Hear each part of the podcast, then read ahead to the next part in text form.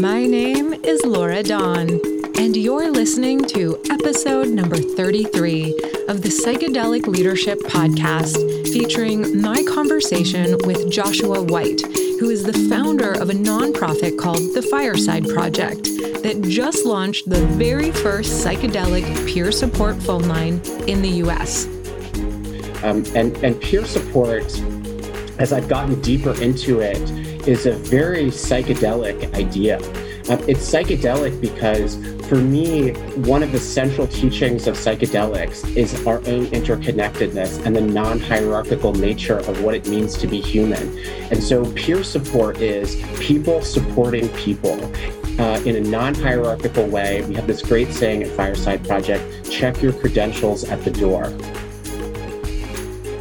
I think that it is so important to cultivate your vision while also doing the deep work to understand what are your strengths and what are your weaknesses. And then really, once you have that deep understanding, figuring out how you can draw people to you who can help complement your weaknesses and can help support you through them. So I think everyone is at a different place in their own personal journey. I think that self-knowledge is absolutely vital.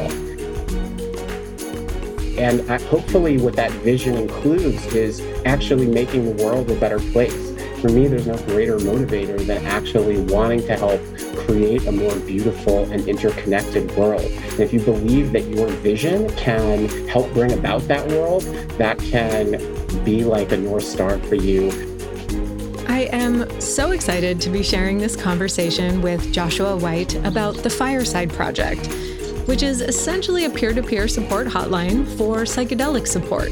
So whether you are tripping and in current need of support, or you want help integrating a psychedelic experience from many years ago, you can call Fireside. So the number is 62Fireside, but they just launched their app, which makes it infinitely easier to remember how to reach them. So if you happen to be in an altered state of consciousness, you can just open the app and there are two buttons, call or text. So if you're a leader in the psychedelic space or not, I really encourage you to follow them on Instagram at Fireside Project and download the app and also help spread the word. And what I truly love about this conversation is that it's really all about holding a vision for something that doesn't yet exist and then taking inspired action to effectively transmute that inner vision to make it a reality. And this is what I live for. It's also a central and core theme of my psychedelic leadership mastermind programs. You know, what it means to hold a vision and then make that vision a reality, which is inherently a creative process. And I just love talking to and connecting with other people who are also doing that in the psychedelic space. Because honestly, it really does take quite a tremendous amount of focused dedication and even a special kind of spiritual devotion to successfully get startups like this one off the ground. And I've been an entrepreneur my entire life, and it does require a certain kind of mindset to navigate all the ups and the downs that certainly go along with launching new projects. And that's why it's so important to befriend and connect with other people who are also navigating similar terrain, which is why Joshua White and I have become such dear friends. And we like to remind each other the importance of having people in your corner who can celebrate the wins with you, and just as importantly, offer that bigger picture perspective in those moments when you feel like giving up, because those moments do happen, or when things are going sideways and it's beyond your control or your influence, and those moments happen too. Or when you say something ridiculous, like I did on someone else's podcast this past week. And the first person I messaged was Joshua to help coach me through those moments of like, holy shit, I feel like I really messed up that interview. And this is why we need friends and allies, because it's incredibly difficult to get significant projects off the ground all by your lonesome. And honestly, why would you want to?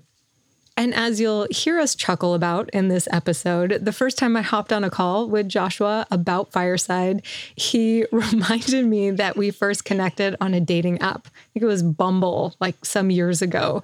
So we had a good laugh about that, amongst other things in this episode, like our shared fondness and not so secret crush we both have on Dr. Robin Carhart-Harris. Oh, and at one point in this episode, I asked Josh about what one of his co-founders would say about his leadership style and what it's really like to work with him.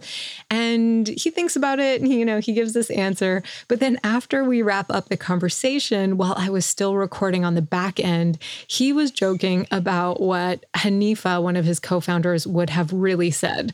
And we were just cracking up about that at the end. And so stick around if you want to hear the additional behind the scenes clip, which Joshua said I could leave in and include. So I got his permission. And we had a pretty good chuckle at the end of the episode as well.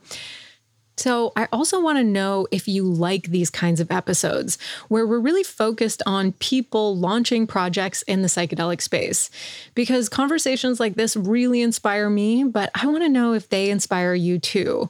And I'm always looking for new ideas and ways to do things differently. And after we wrapped up our conversation, Joshua mentioned that he's been doing a lot of interviews lately. But this conversation was really different because I focused more on the leadership and entrepreneurial aspect of the project.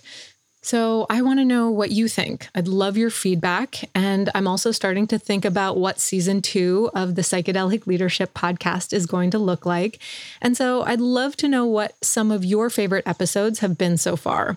And so feel free to send me a message on Instagram at LiveFreeLauraD or get in touch with me through my website at LiveFreeLauraD.com, where you can also swipe some of my free resources like my 4 playlists for psychedelic journeys and beyond and my free 8-day microdosing course.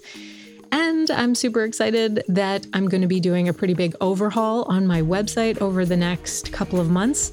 And I'm separating out the psychedelic leadership brand under its own domain. And so there's going to be a lot more freebies and resources and recommended programs coming your way very soon. So stay tuned for that. And as I mentioned at the end of this episode, Joshua White actually sits on my advisory board for a nonprofit that I'm getting very close to launching called Grow Medicine. And so I'm going to be sharing much more about that in the weeks and months to come as well. All right, I'm going to leave you with this song called Thank You for the People by River Bear Medicine. And I love this whole album. It is super sweet. And I chose this song, Thank You for the People, because as I said, and as we all know, the people we surround ourselves with, it's really what makes life worth living. And it makes launching big projects like the Fireside Project and the Grow Medicine Project that I'm working on significantly more enjoyable. And we can't do it alone. All right, that's it for now. Without any further ado, here's my conversation with Joshua White, co-founder of the Fireside Project. Where should we start? Should we start that we actually first met on a dating app? Maybe we should start there. Oh my gosh. Start wherever you would like. I think we'll go with so it. Funny. That's so funny. I love what a small world that we live in. Okay, let's start with, let's just dive in. Amazing that you've launched the first U.S. psychedelic hotline. Fireside Project is blowing up right now. Let's start there. Welcome, Joshua. Please tell our listeners, what is the Fireside Project? Fireside Project is a nonprofit that operates the psychedelic peer support line. So we offer free and confidential emotional support, peer-to-peer support by phone and text message to people who are having psychedelic experiences, supporting others having psychedelic experiences, and who are exploring the meaning of past psychedelic experiences, whether they happened last night or several decades ago. Wow, that's amazing. And it's the first of its kind. And it's amazing that right now, you know, we're witnessing just the expansion, the incredibly rapid expansion of the psychedelic space. And so you're doing something that's completely new and novel and also very necessary. So how did you come up with this idea? Where was this idea birthed? The idea was birthed at the start of the pandemic, but the inspiration for it goes back many years. About 10 years ago, I was really going through a psychedelic awakening and realizing the central role that psychedelics could play in my life in healing and in making the world a better place. At the time, I was practicing law and began to explore a career transition from law to psychology with the hope of eventually working as a psychedelic therapist. And so as part of that exploration, I had a couple of really impactful volunteer experiences. One was working for the Zendo Project, providing in-person psychedelic peer support. And then the other was for a nonprofit here in San Francisco called Safe and Sound that operates the Talk Line, which is a support line for parents with young children. And what makes that, one of the many things that makes that support line so powerful is that at the end of every incoming call, we would offer our clients a follow-up call the next week. And so we built these multi-year relationships with clients, many of whom I'm fairly sure could not have afforded actual therapy. And so even though we weren't providing therapy ourselves, the conversations, in my experience, were very therapeutic. And so from that experience, I developed this belief that support lines are a radically underappreciated component of a thriving mental health ecosystem. At the start of the pandemic, I was feeling depressed, as so many of us were, and really felt like I wanted to make that career transition that I hadn't made before and do something beautiful and massive for the psychedelic space that was consistent with my own skill set. And then it struck me. I was still volunteering at the time for the same support line. And I thought, hey, we should do a support line for psychedelics. And the focus of this support line should really, one of the focuses should really be on co-creating an inclusive, equitable psychedelic space, since the world is suffering. The world is finally waking up to the pervasiveness of institutional racism, structural racism, and many of the groups that have been hit so hard by these systems of oppression have been excluded from the psychedelic space.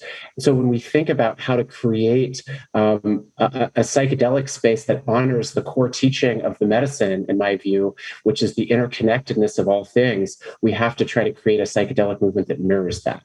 And the psychedelic peer support line was born. Snap. I love it. That was a great drop, Joshua. And I mean, you really are the embodiment of psychedelic leadership. I mean, psychedelic leadership can mean so many different things, but to be able to have a vision for something that doesn't yet exist and translate that vision into inspired action and making it happen and making it come alive. I mean, it takes an enormous amount of effort. What do you think would be some of like the key things that you've really had to overcome in the initial phases of launching a project like this? I would say that the preparation for launching Fireside Project took about 43 years, which is how old I am. I've spent 15 years or so in therapy, doing deep inner work on myself, learning how my mind works and how my mind operates. I also spent 17 years as a practicing lawyer, primarily doing litigation. I was able to draw upon all of those skills and so many more to start Fireside Project. For me, the most important thing, though, especially at the very beginning, but truly always, is humility. Knowing what I know and knowing what I don't know. The list of what I didn't know was a mile long, and the list of what I did know related to starting a nonprofit was very short. And I think having the awareness that I knew so little was really impactful. I think about this funny experience I had several years ago when I was applying to work at law firms, and I asked one of the people interviewing me, "Do you have any advice for me?" Which, by the way, I highly suggest that people ask that question more. And when I asked that question to this particular lawyer, I was not expecting anything useful in response. I thought he was going to say things like, "Avoid securities litigation." But he looked at me very seriously and he said three things. First, network, network, network. Two, develop your skills. And three, confront your own demons. We each have something inside of us that is holding us back from achieving our fullest potential. And unless we dive deep and understand what that is, it will hold us back. So I took that advice to heart, along with the advice of so many other mentors when creating Fireside Project. Wow, that's amazing. I love those moments that really just punctuate the stories of our lives and that really make an impact, really plant a seed that bears fruit in a time where we don't expect it. So that's amazing. And so how many people are on your team? I'd like to also give a special shout out to Hanifa. She is one badass woman. So amazing that she's been supporting this project as well. What's the total team count? So we have, there are four co-founders, including myself. There's Hanifa, Nia Washington, as you mentioned, Adam Rubin, who's our support line director, Nikolai Lawson, who's our chief technology officer. And we just hired an amazing woman, Katie Bork, who is our operations and outreach director. We also have, at this point, about 45 volunteers and supervisors who are the people on the psychedelic peer support line. I also have an advisory board of, I think at this point, it's 21 people. We just most recently were honored to add Dr. Robin Carhart-Harris. And I also just have so many mentors in this process. I'm a very methodical thinker. So at the very beginning of this process, when the idea first flittered into my brain, so I'm very into creating Google Docs. This is part of how my strange mind works. I have there's a doc for that is one of the, one of the things we say within Fireside Project. And so I made a list of every single person who I know and had ever met, and then started writing out what their job was and what their skill set was, and then started grouping people. And pretty much, I was actually just looking at that list the other day. I think I've spoken to pretty much everyone on that list and received advice and help in one form or another. Oh my gosh. Can we just take a moment to acknowledge that we both have a really big crush on Dr. Robin Carhart-Harris, and that this is what we talk about in private, you guys, like legit, you know, Joshua and I send WhatsApp voice memos about our crush for Robin Carhart-Harris. So if you're listening, Robin, we love you. He's just so crushable though. He really is.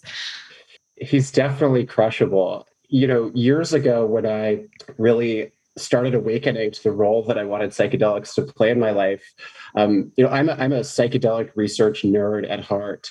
And my friend Christine and I had this group in San Francisco called Psychedelic Passage, where she and I would do a deep dive into different peer-reviewed research articles. We would talk to experts, and then we would like present the article to whoever happened to show up at the public library that day. And, you are such a bigger geek than I thought you were. Oh my gosh, I love it. And so it just seemed like month after month we would present articles by Robin Carhart-Harris.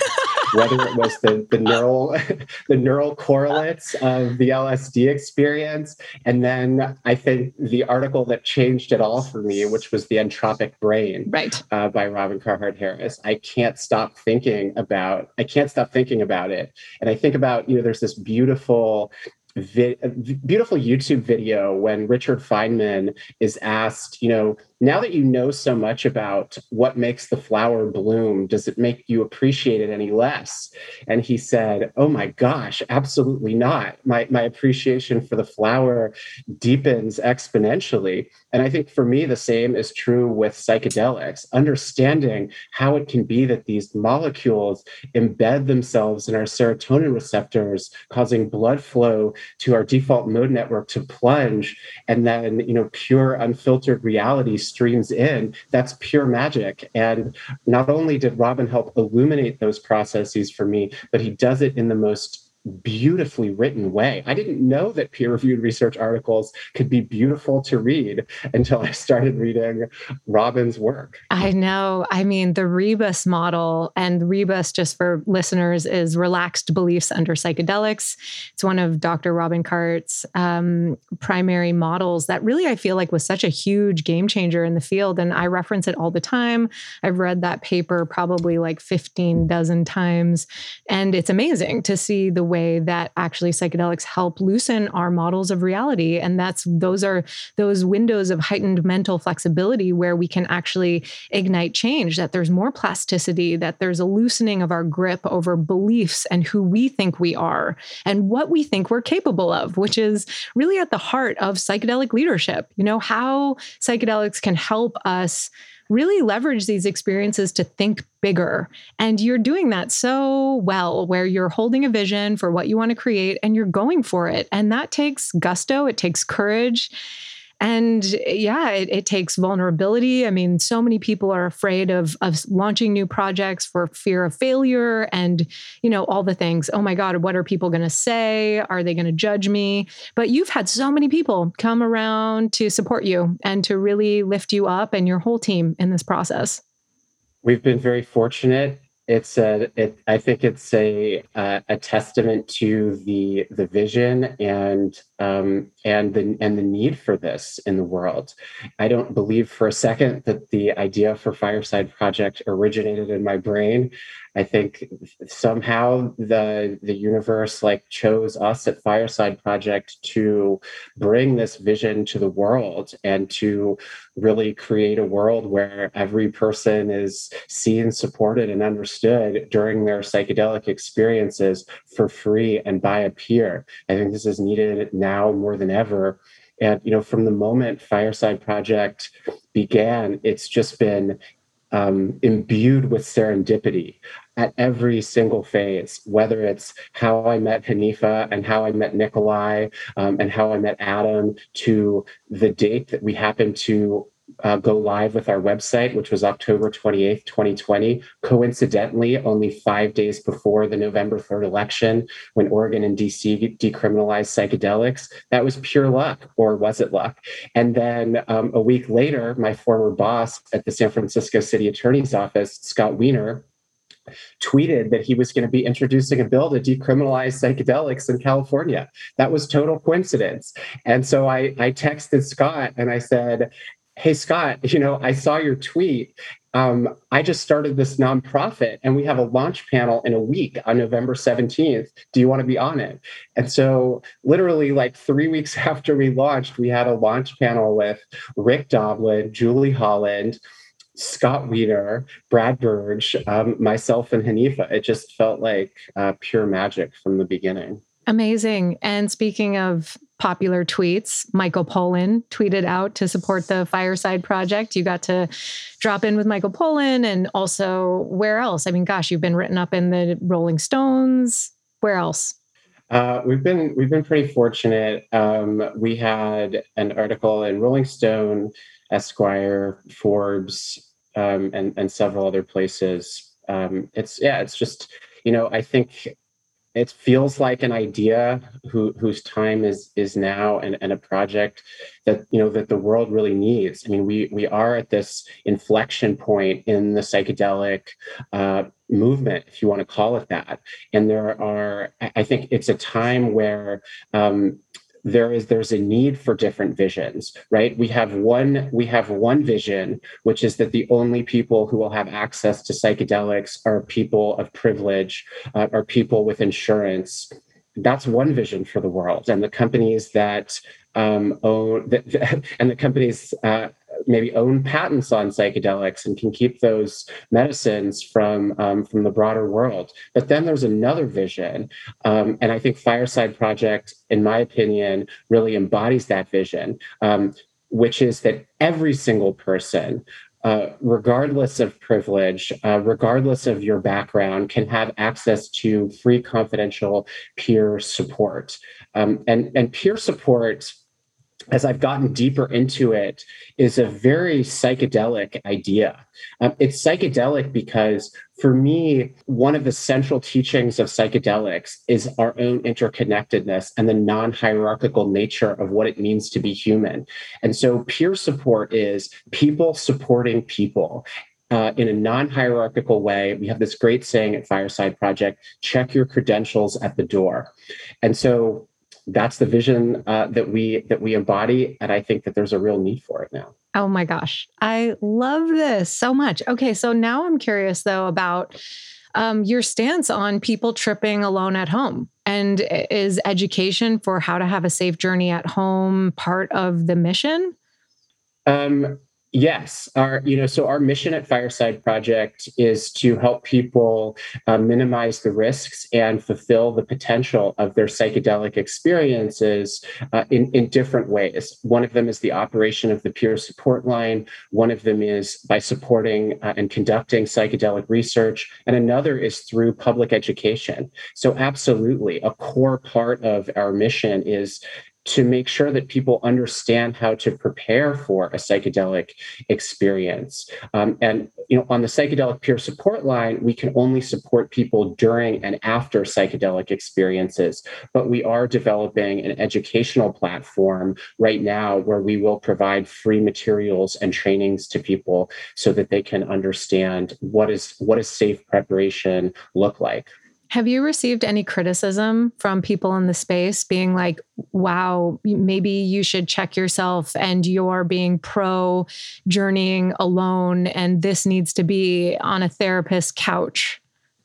I haven't quite received criticism in that direct a way. One piece of feedback that I have received from several people who I respect very deeply is that Fireside Project, through the psychedelic peer support line, is creating this massive platform that has a lot of reach and that a lot of people will see. And that it's very important because of the size of that platform that we're not suggesting to people that because we exist, they can just not prepare for a psychedelic experience, take psychedelics alone, and that no matter what happens, we'll be there for them. Absolutely not. So I think the advice has been, look, you need to use the power of this platform to impart to people how to think about preparation for a psychedelic experience, how to trip sit for others, and also how to integrate. So, and that is something that we are definitely trying to work on. That's amazing. And so let's talk about numbers and what has it looked like? How many months have you been in operation and how many phone calls have been coming in? And is the volume increasing? What have you noticed? Yeah, so we've been in operation for about 3.5 months. We launched on April 14th, 2021, just in time for Bicycle Day. And we have had about 550 conversations so far. It's been a mix of conversations by phone and text message.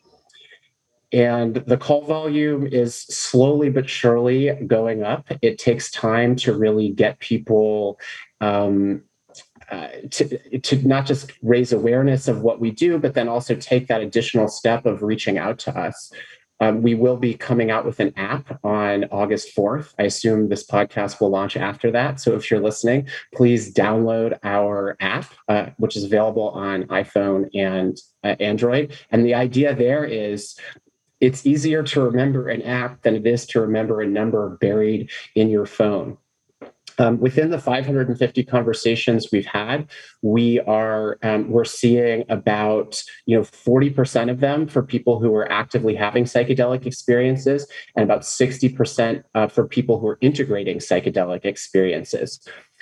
One of the first studies that we're doing at Fireside Project is a partnership with UCSF that's exploring the risk reduction potential of the psychedelic peer support line.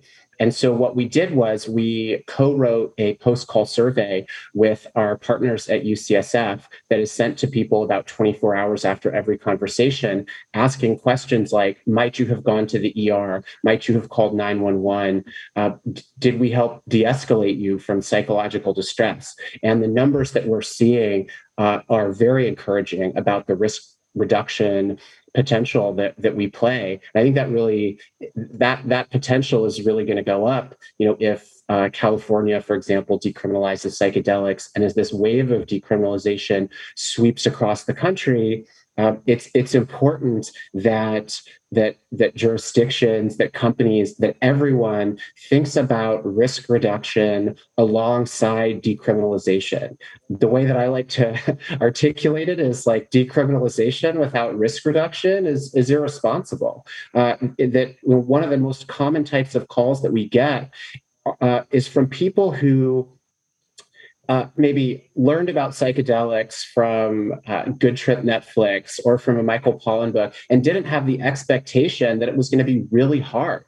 Psychedelics don't cure us in the same way that taking a Tylenol cures a headache. It's deep, powerful inner work, as you know so well. And unless there's that expectation, it can be really risky. Psychedelics are powerful tools. They have radical healing potential.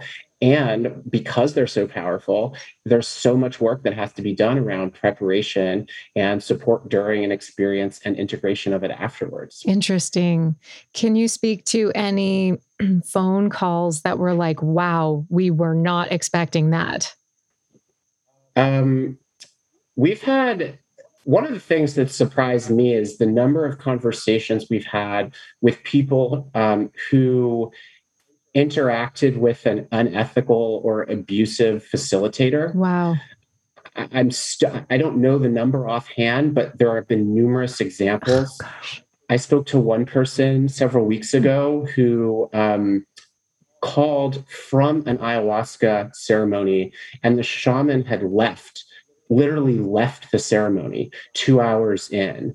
And this poor person was alone with their first ayahuasca experience ever. Thank goodness they knew about the psychedelic peer support line. I don't know what would have happened to this person if they hadn't found out about us. Fortunately, They did. And, the conversation highlighted for me the kind of yin and yang of our mission. Minimizing the risks and fulfilling the potential of a psychedelic experience are two sides of the same coin. And so by supporting this person and creating a safe container that the shaman had failed to do by abandoning this group, my sense was that that safe container that we were able to create helped the person do that deep inner work and really come to some powerful realizations about their life that ironically were related to being alone and feeling abandoned. Wow. Actually, it's not ironic, but it's ironic that the abandonment by a shaman created the space for this person to do deep work into their own struggles with aloneness. Oh my goodness. Yeah. I mean, it's so shocking, the horror stories I've heard as well. And it's so unfortunate, and just holding the prayer that we collectively move in the right direction with ethical, integral space holding. So thank you for doing that work as well. I mean, that's amazing that you were there for that person. So how are you training your volunteers? We are lucky to have one of the most gifted trainers who I've ever come across in my life, Adam Rubin. Adam put together a 36-hour training that our inaugural cohort went through. Let me say a moment about what Adam's background is. So he spent 6 years, I believe, working at Whitebird, which is a crisis center in Eugene, Oregon, as a full-time crisis worker and telephone crisis support worker. He also, when he wasn't working at Whitebird, he has gone to almost 50 festivals across the world, basically putting together his own risk reduction crew. So a lot of festivals, don't have the Zendo, for instance, there. And so Adam would put together, train, and supervise risk reduction groups at festivals. And I've never come across a more gifted teacher than Adam. And so the training that we put together, focuses on active listening. It has components around how to support someone during integration, how to support someone during a psychedelic crisis. Then there's also a really powerful segment of the training that was created by Hanifa, which is called Culture of Belonging. That's a phrase that she has developed. And the focus of that component is really understanding how systems of oppression live within us. How can we identify those systems, and how can we work to liberate ourselves from those systems? And that work really has a direct impact on the type of support that we can provide to all varieties of people who reach out to the psychedelic peer support line. But then even beyond that initial training, I really think that we provide a full year of training. So once a person completes that initial training, then they spend a period of time shadowing others on the support line, listening to supervisors and trained volunteers take calls. Then it switches, and the supervisors will listen to the volunteers take calls.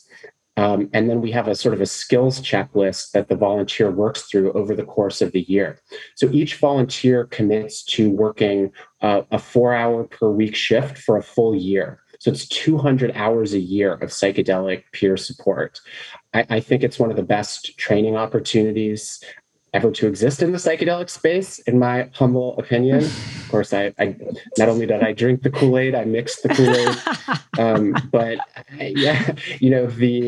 The demand for working on the support line has been overwhelming, and I think is a testament to just how beautiful the work is and how fantastic a training opportunity it is. We've had over 400 applicants for our inaugural cohort. So I like to say it's, harder to get into the psychedelic peer support line than most universities. Wow, that's amazing. And so people are filling out applications, and you're reading the applications and choosing people. Yeah. So we initially have been opened 5 days a week for a total of 52 hours. So Thursday through Sunday, 3 to 3 Pacific, and then Monday, 3 to 7 Pacific. In October, we're expanding to 12 hours a day, 7 days a week, so 84 hours. It's a pretty big expansion, and I think it's just going to really allow us to reach so many more people. It's heartbreaking on a Thursday to see just how many calls and text messages we missed when the line was closed. So I think when someone reaches out to us and the line is closed, I'm just not sure if they're really going to call back in a couple of days. I think the expansion will help us really cast a broader net and reach more people. Oh my gosh, maybe you should record like a very specific kind of message that's very soothing. So people call and it's like, we're not here, but we're here for you in spirit. Take a deep breath in. I think that might be actually really interesting. Or here, listen to this recording if you'd like to stay on the line. And which I'm curious, like, okay, so let's say someone calls and they're having like a severe meltdown. How do you support someone like that? Mm-hmm. Well, so the first thing is that every person who reaches out to us speaks first with a connector who's almost like a receptionist. And that person's job is to see what are we dealing with here, and what are the needs that this person has? And then that connector will connect the caller to a volunteer. The idea there is we want to make sure that if someone is in a state like you just described, they don't have to wait. So if all of the volunteers are occupied on integration calls, the crisis call would take precedence. And really our focus is to meet someone wherever they are and to create that safe space for them. Often the first thing that happens in a call like that is to really emphasize to the person that they're not alone anymore, that we'll stay with them as long as they need. Some of our conversations have lasted 2 or 3 hours with people throughout their psychedelic experience, or throughout a big part of their psychedelic experience. And then another thing that happens, and I think this speaks to just how powerful peer support is that the caller will ask the volunteer, I'm tripping so hard on LSD right now, or whatever it is. Have you had an experience like this? And to be able to say, yes, I have, there's almost, in my experience, this palpable sense of connection that is formed in that moment. The idea, like, that's what peer support is. It's harnessing your own lived experience and sharing that lived experience with someone else so that they can know that they're not alone with their own experience. It works in other contexts, whether you're a military veteran, a paraplegic, whatever it is. Peer support works, and I think it's particularly compelling in the psychedelic context. And from there, it really just goes wherever the person, wherever the medicine takes it. You know, we like to say that we're not guides. We have no agenda other than to create a safe space and to trust the process and to take ourselves out of the way so that the person can see whatever is coming up for them. You know, I love the Stan Groff quote, "Psychedelics are to the mind what the microscope is to biology and the telescope is to astronomy." And so, there's this alchemical moment, I think, that happens when someone is able to turn towards their psychedelic experience with compassion and curiosity and see what's coming up for them. But that kind of turning towards, in my experience, is helped by being in a safe container. Amazing.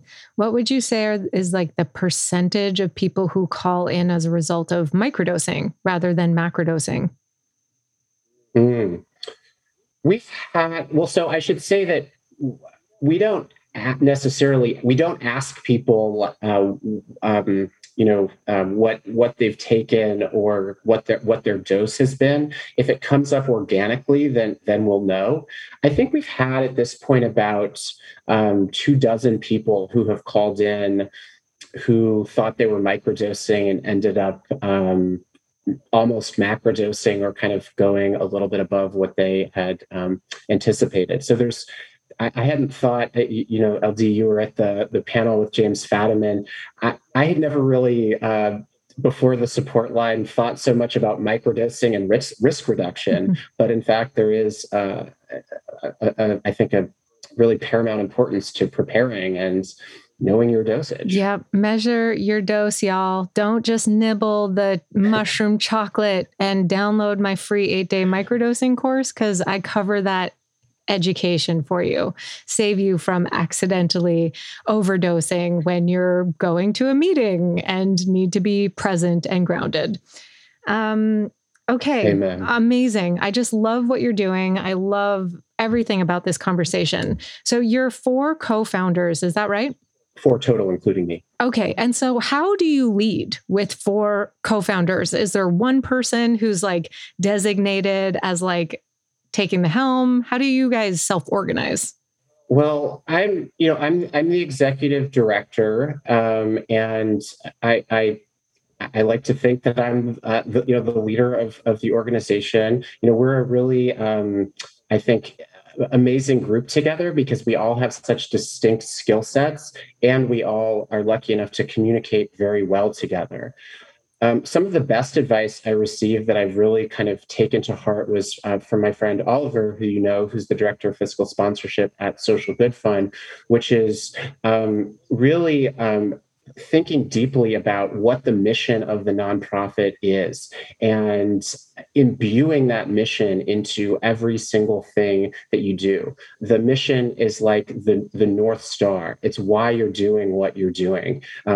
Heaven knows that one does not do work in the nonprofit space for money. And so I think really articulating what is that mission and adhering to that mission with a religious zealousness almost is, I think, the orienting principle that I have tried to share with the others within Fireside Project.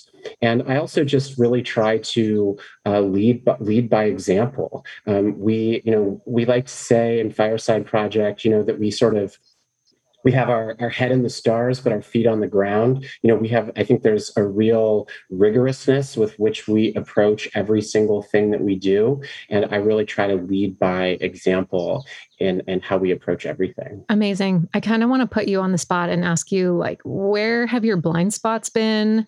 Where have you been like, oh, snap, okay, I can improve my leadership style in this way? Growth edges, anything you want to speak to about that? I definitely have a lot of work to do when it comes to learning how to fundraise. I think that one of my growth edges, I appreciate that question, has been cultivating an awareness that everyone has a different pace that they work at. I like to move forward in a very deliberate and some might say too fast a way.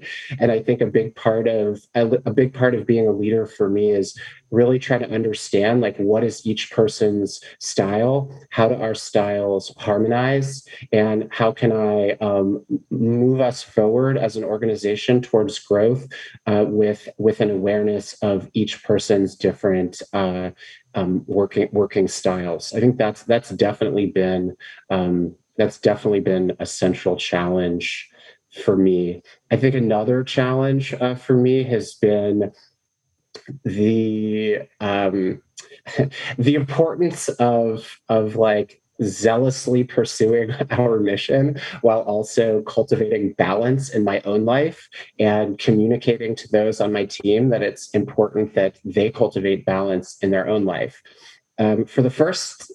So when I started Fireside Project, I'm in love with to-do lists. And so I have my master to-do list, and at the top, it's still written there. It says, have you pushed this as far forward today as you possibly can? And so for many months, if there was more to do, I just wouldn't sleep until I had done it, because I felt like, and I still do feel like, this is my calling. This is why I've been put on this earth, is to bring this project to the world. And so over the last few months, I think I've really had to focus on, well, okay, I still believe that's true, and balance and sustainability of growth are vital. And so there's been a transition there that I've had to really focus on, because I could work on this. If I had infinite energy, I could work on this 24 hours a day, but I know that would not be good for the project, and it would certainly not be good for my teammates. Right. Well, we've talked a lot about this, and that's why I appreciate our friendship, is that we can be each other's cheerleaders. And so I recommend for people listening who are launching big projects in the space, have, just like the peer support line, have peer-to-peer, be in a cohort with other people who can cheer you on, who you can celebrate your wins with, who you could be like, okay, I need, a little bit of support right now. And dealing with burnout and overworking and overwhelm, these are real things that we need to learn how to manage, and permission to slow down, permission to pause, permission to breathe. It's so important, because if we want these projects to go for the long haul, we need to take care of ourselves and fill up our own cups first and foremost. Okay, Joshua, 3 words that you would say that your teammates would label your leadership style. What would Hanifa say about your leadership style in 3 words? It's hard to guess what Hanifa would say, or anyone on your team. I think she would probably say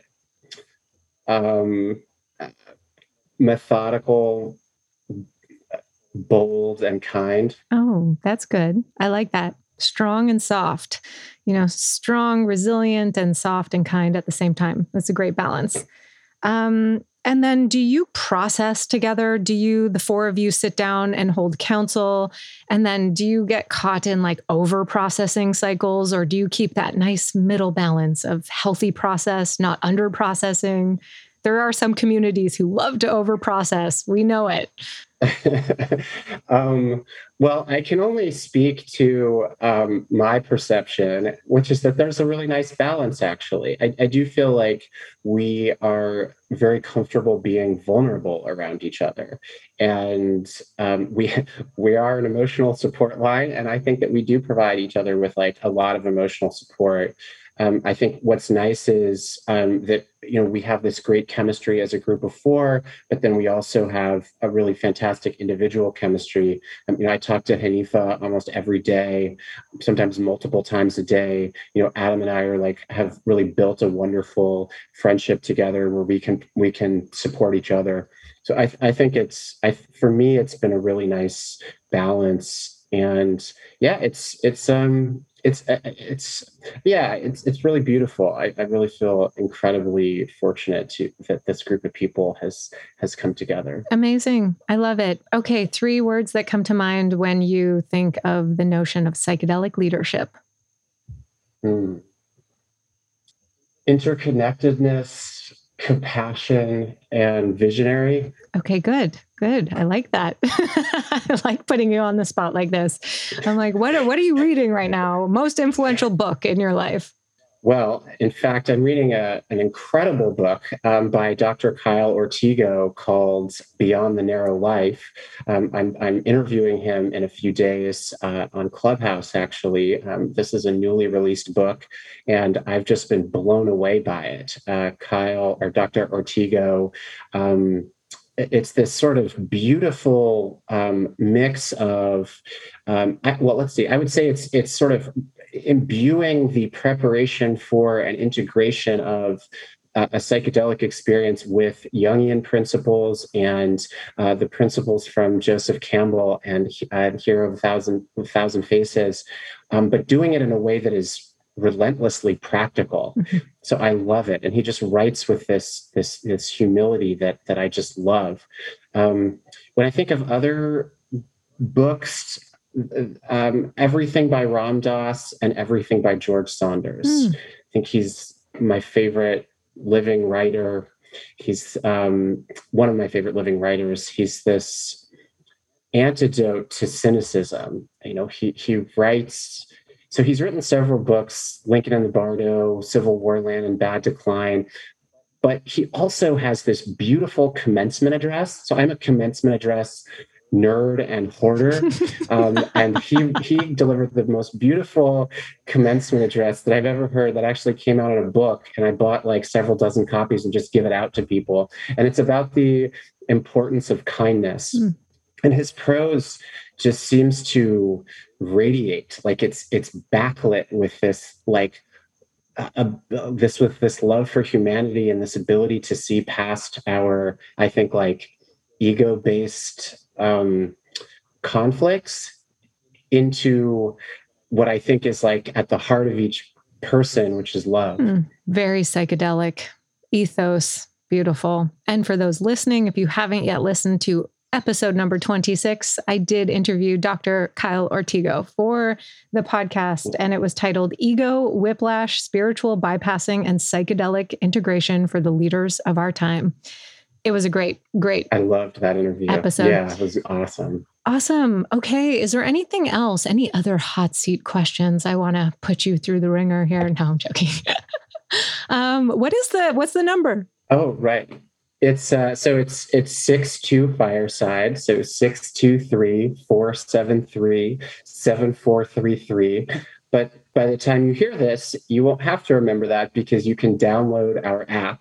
And we designed it with someone tripping in mind. And so when you open up the app, you'll see 2 buttons, call and text. And they're big buttons. So no matter how hard you're tripping, you should be able to find the floating button and press it to reach out to us. Parting wisdom for people listening to this who are also holding a vision for a project that they want to get off the ground in the psychedelic space or beyond the psychedelic space that has an impact for our communities and humanity.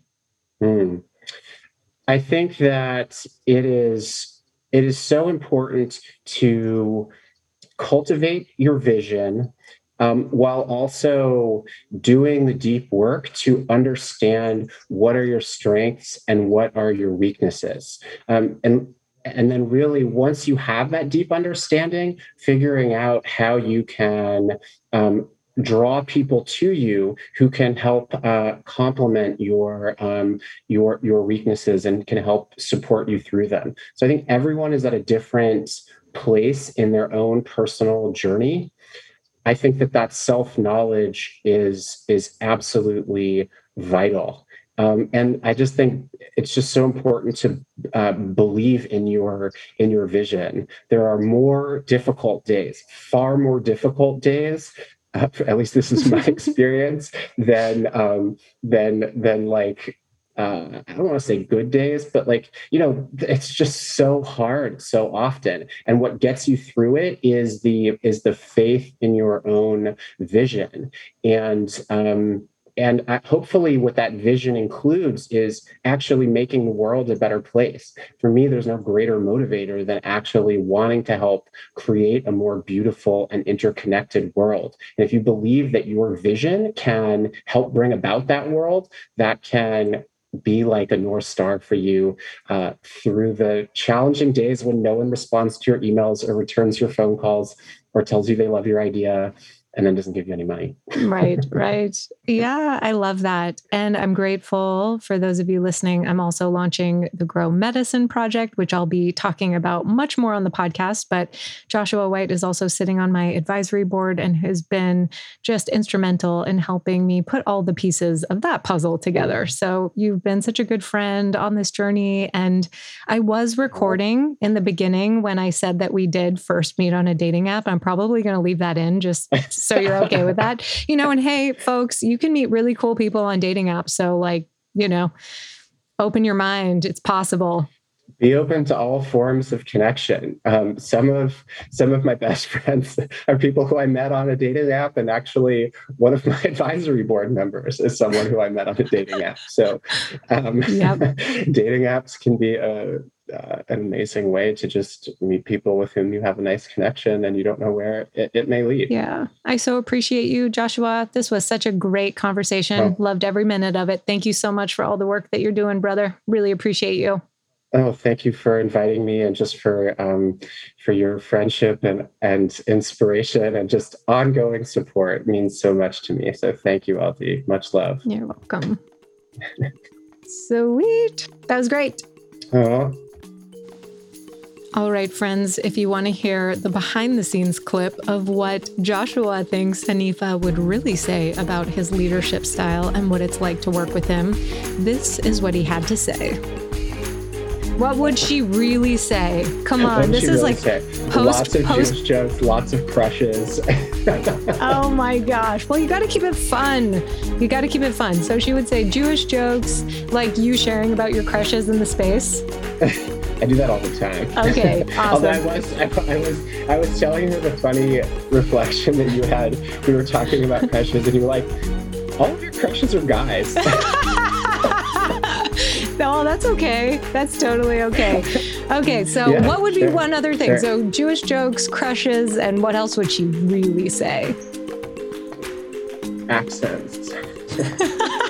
I do a lot of really good accents. I've got my Ricky Gervais accent from The Office. I've got my Dr. Evil accent from Austin Powers. And then I got the Borat accent from Borat. Oh my God, that's hilarious. Okay, so I just recorded that on the back end in case we want to keep it in there. What? We might. I won't do it without your permission, but we might do a little post-recording fun joke. Go for it. I don't care. Oh, sorry. I'm proud of my accents and Jewish jokes. Awesome. Hi, friends. Thank you so much for tuning into another episode of the Psychedelic Leadership Podcast. If you've been enjoying this show, I would so appreciate it if you could share it with a friend or share one of your favorite episodes on social media. And feel free to tag me at LiveFreeLauraD. Also, if you feel inspired to leave me a review on iTunes, every Saturday I am featuring an Instagram account that has left me a review. And so I can include you in my stories and tag your account. And if you do leave a review on iTunes, just send me a DM on Instagram at LiveFreeLauraD so that I know it's you and I can tag your account in an upcoming story. And if you'd like to be in touch with me about anything at all, please feel free to reach out through my website at LiveFreeLauraD.com. All right, I'm going to leave you with this super sweet song called Thank You for the People by River Bear Medicine. And I so encourage you to support our medicine musicians. I'll leave a link for their Bandcamp. If you'd like to purchase their song, you can access that link in the show notes. Once again, my name is Laura Dawn, and you're listening to the Psychedelic Leadership Podcast. Until next time. Thank you for the people, earth people, star people, whale people, wolf people, bear people, eagle people. Thank you for my brothers, earth brothers, star brothers, whale brothers, wolf brothers, bear brothers, eagle brothers. And thank you for my sisters, earth sisters, star sisters, whale sisters, wolf sisters, bear sisters, eagle sisters. And thank you for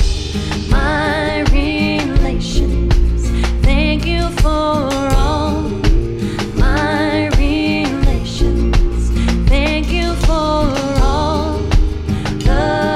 my relations. Thank you for all my relations. Thank you for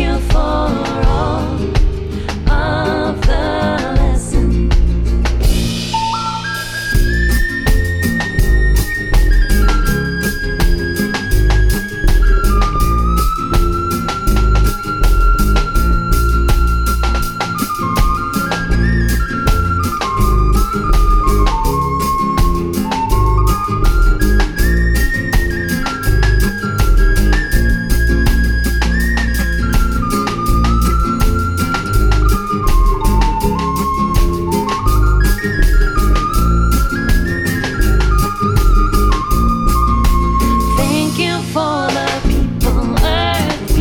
star people, whale people, wolf people, bear people, eagle people. And thank you for my brothers, earth brothers, star brothers, whale brothers, wolf brothers, bear brothers, eagle brothers. And thank you for my sisters, earth sisters, star sisters, whale sisters, wolf sisters, bear sisters, eagle sisters. And thank you for all my relations. Thank you for all my relations. Thank you for all the blessings. Thank you for all of the lessons. Thank you for the people, earth people, star people, whale people, wolf people, bear people, eagle people. Thank you for my brothers, earth brothers, star brothers, whale brothers, wolf brothers, bear brothers, eagle brothers. And thank you for my sisters, earth sisters, star sisters, whale sisters, wolf sisters, bear sisters, eagle sisters. Thank you for all my relations. Thank you for all my relations. Thank you for all the blessings. And thank you for all the lessons. Thank you for all the blessings. Thank you for all of the lessons.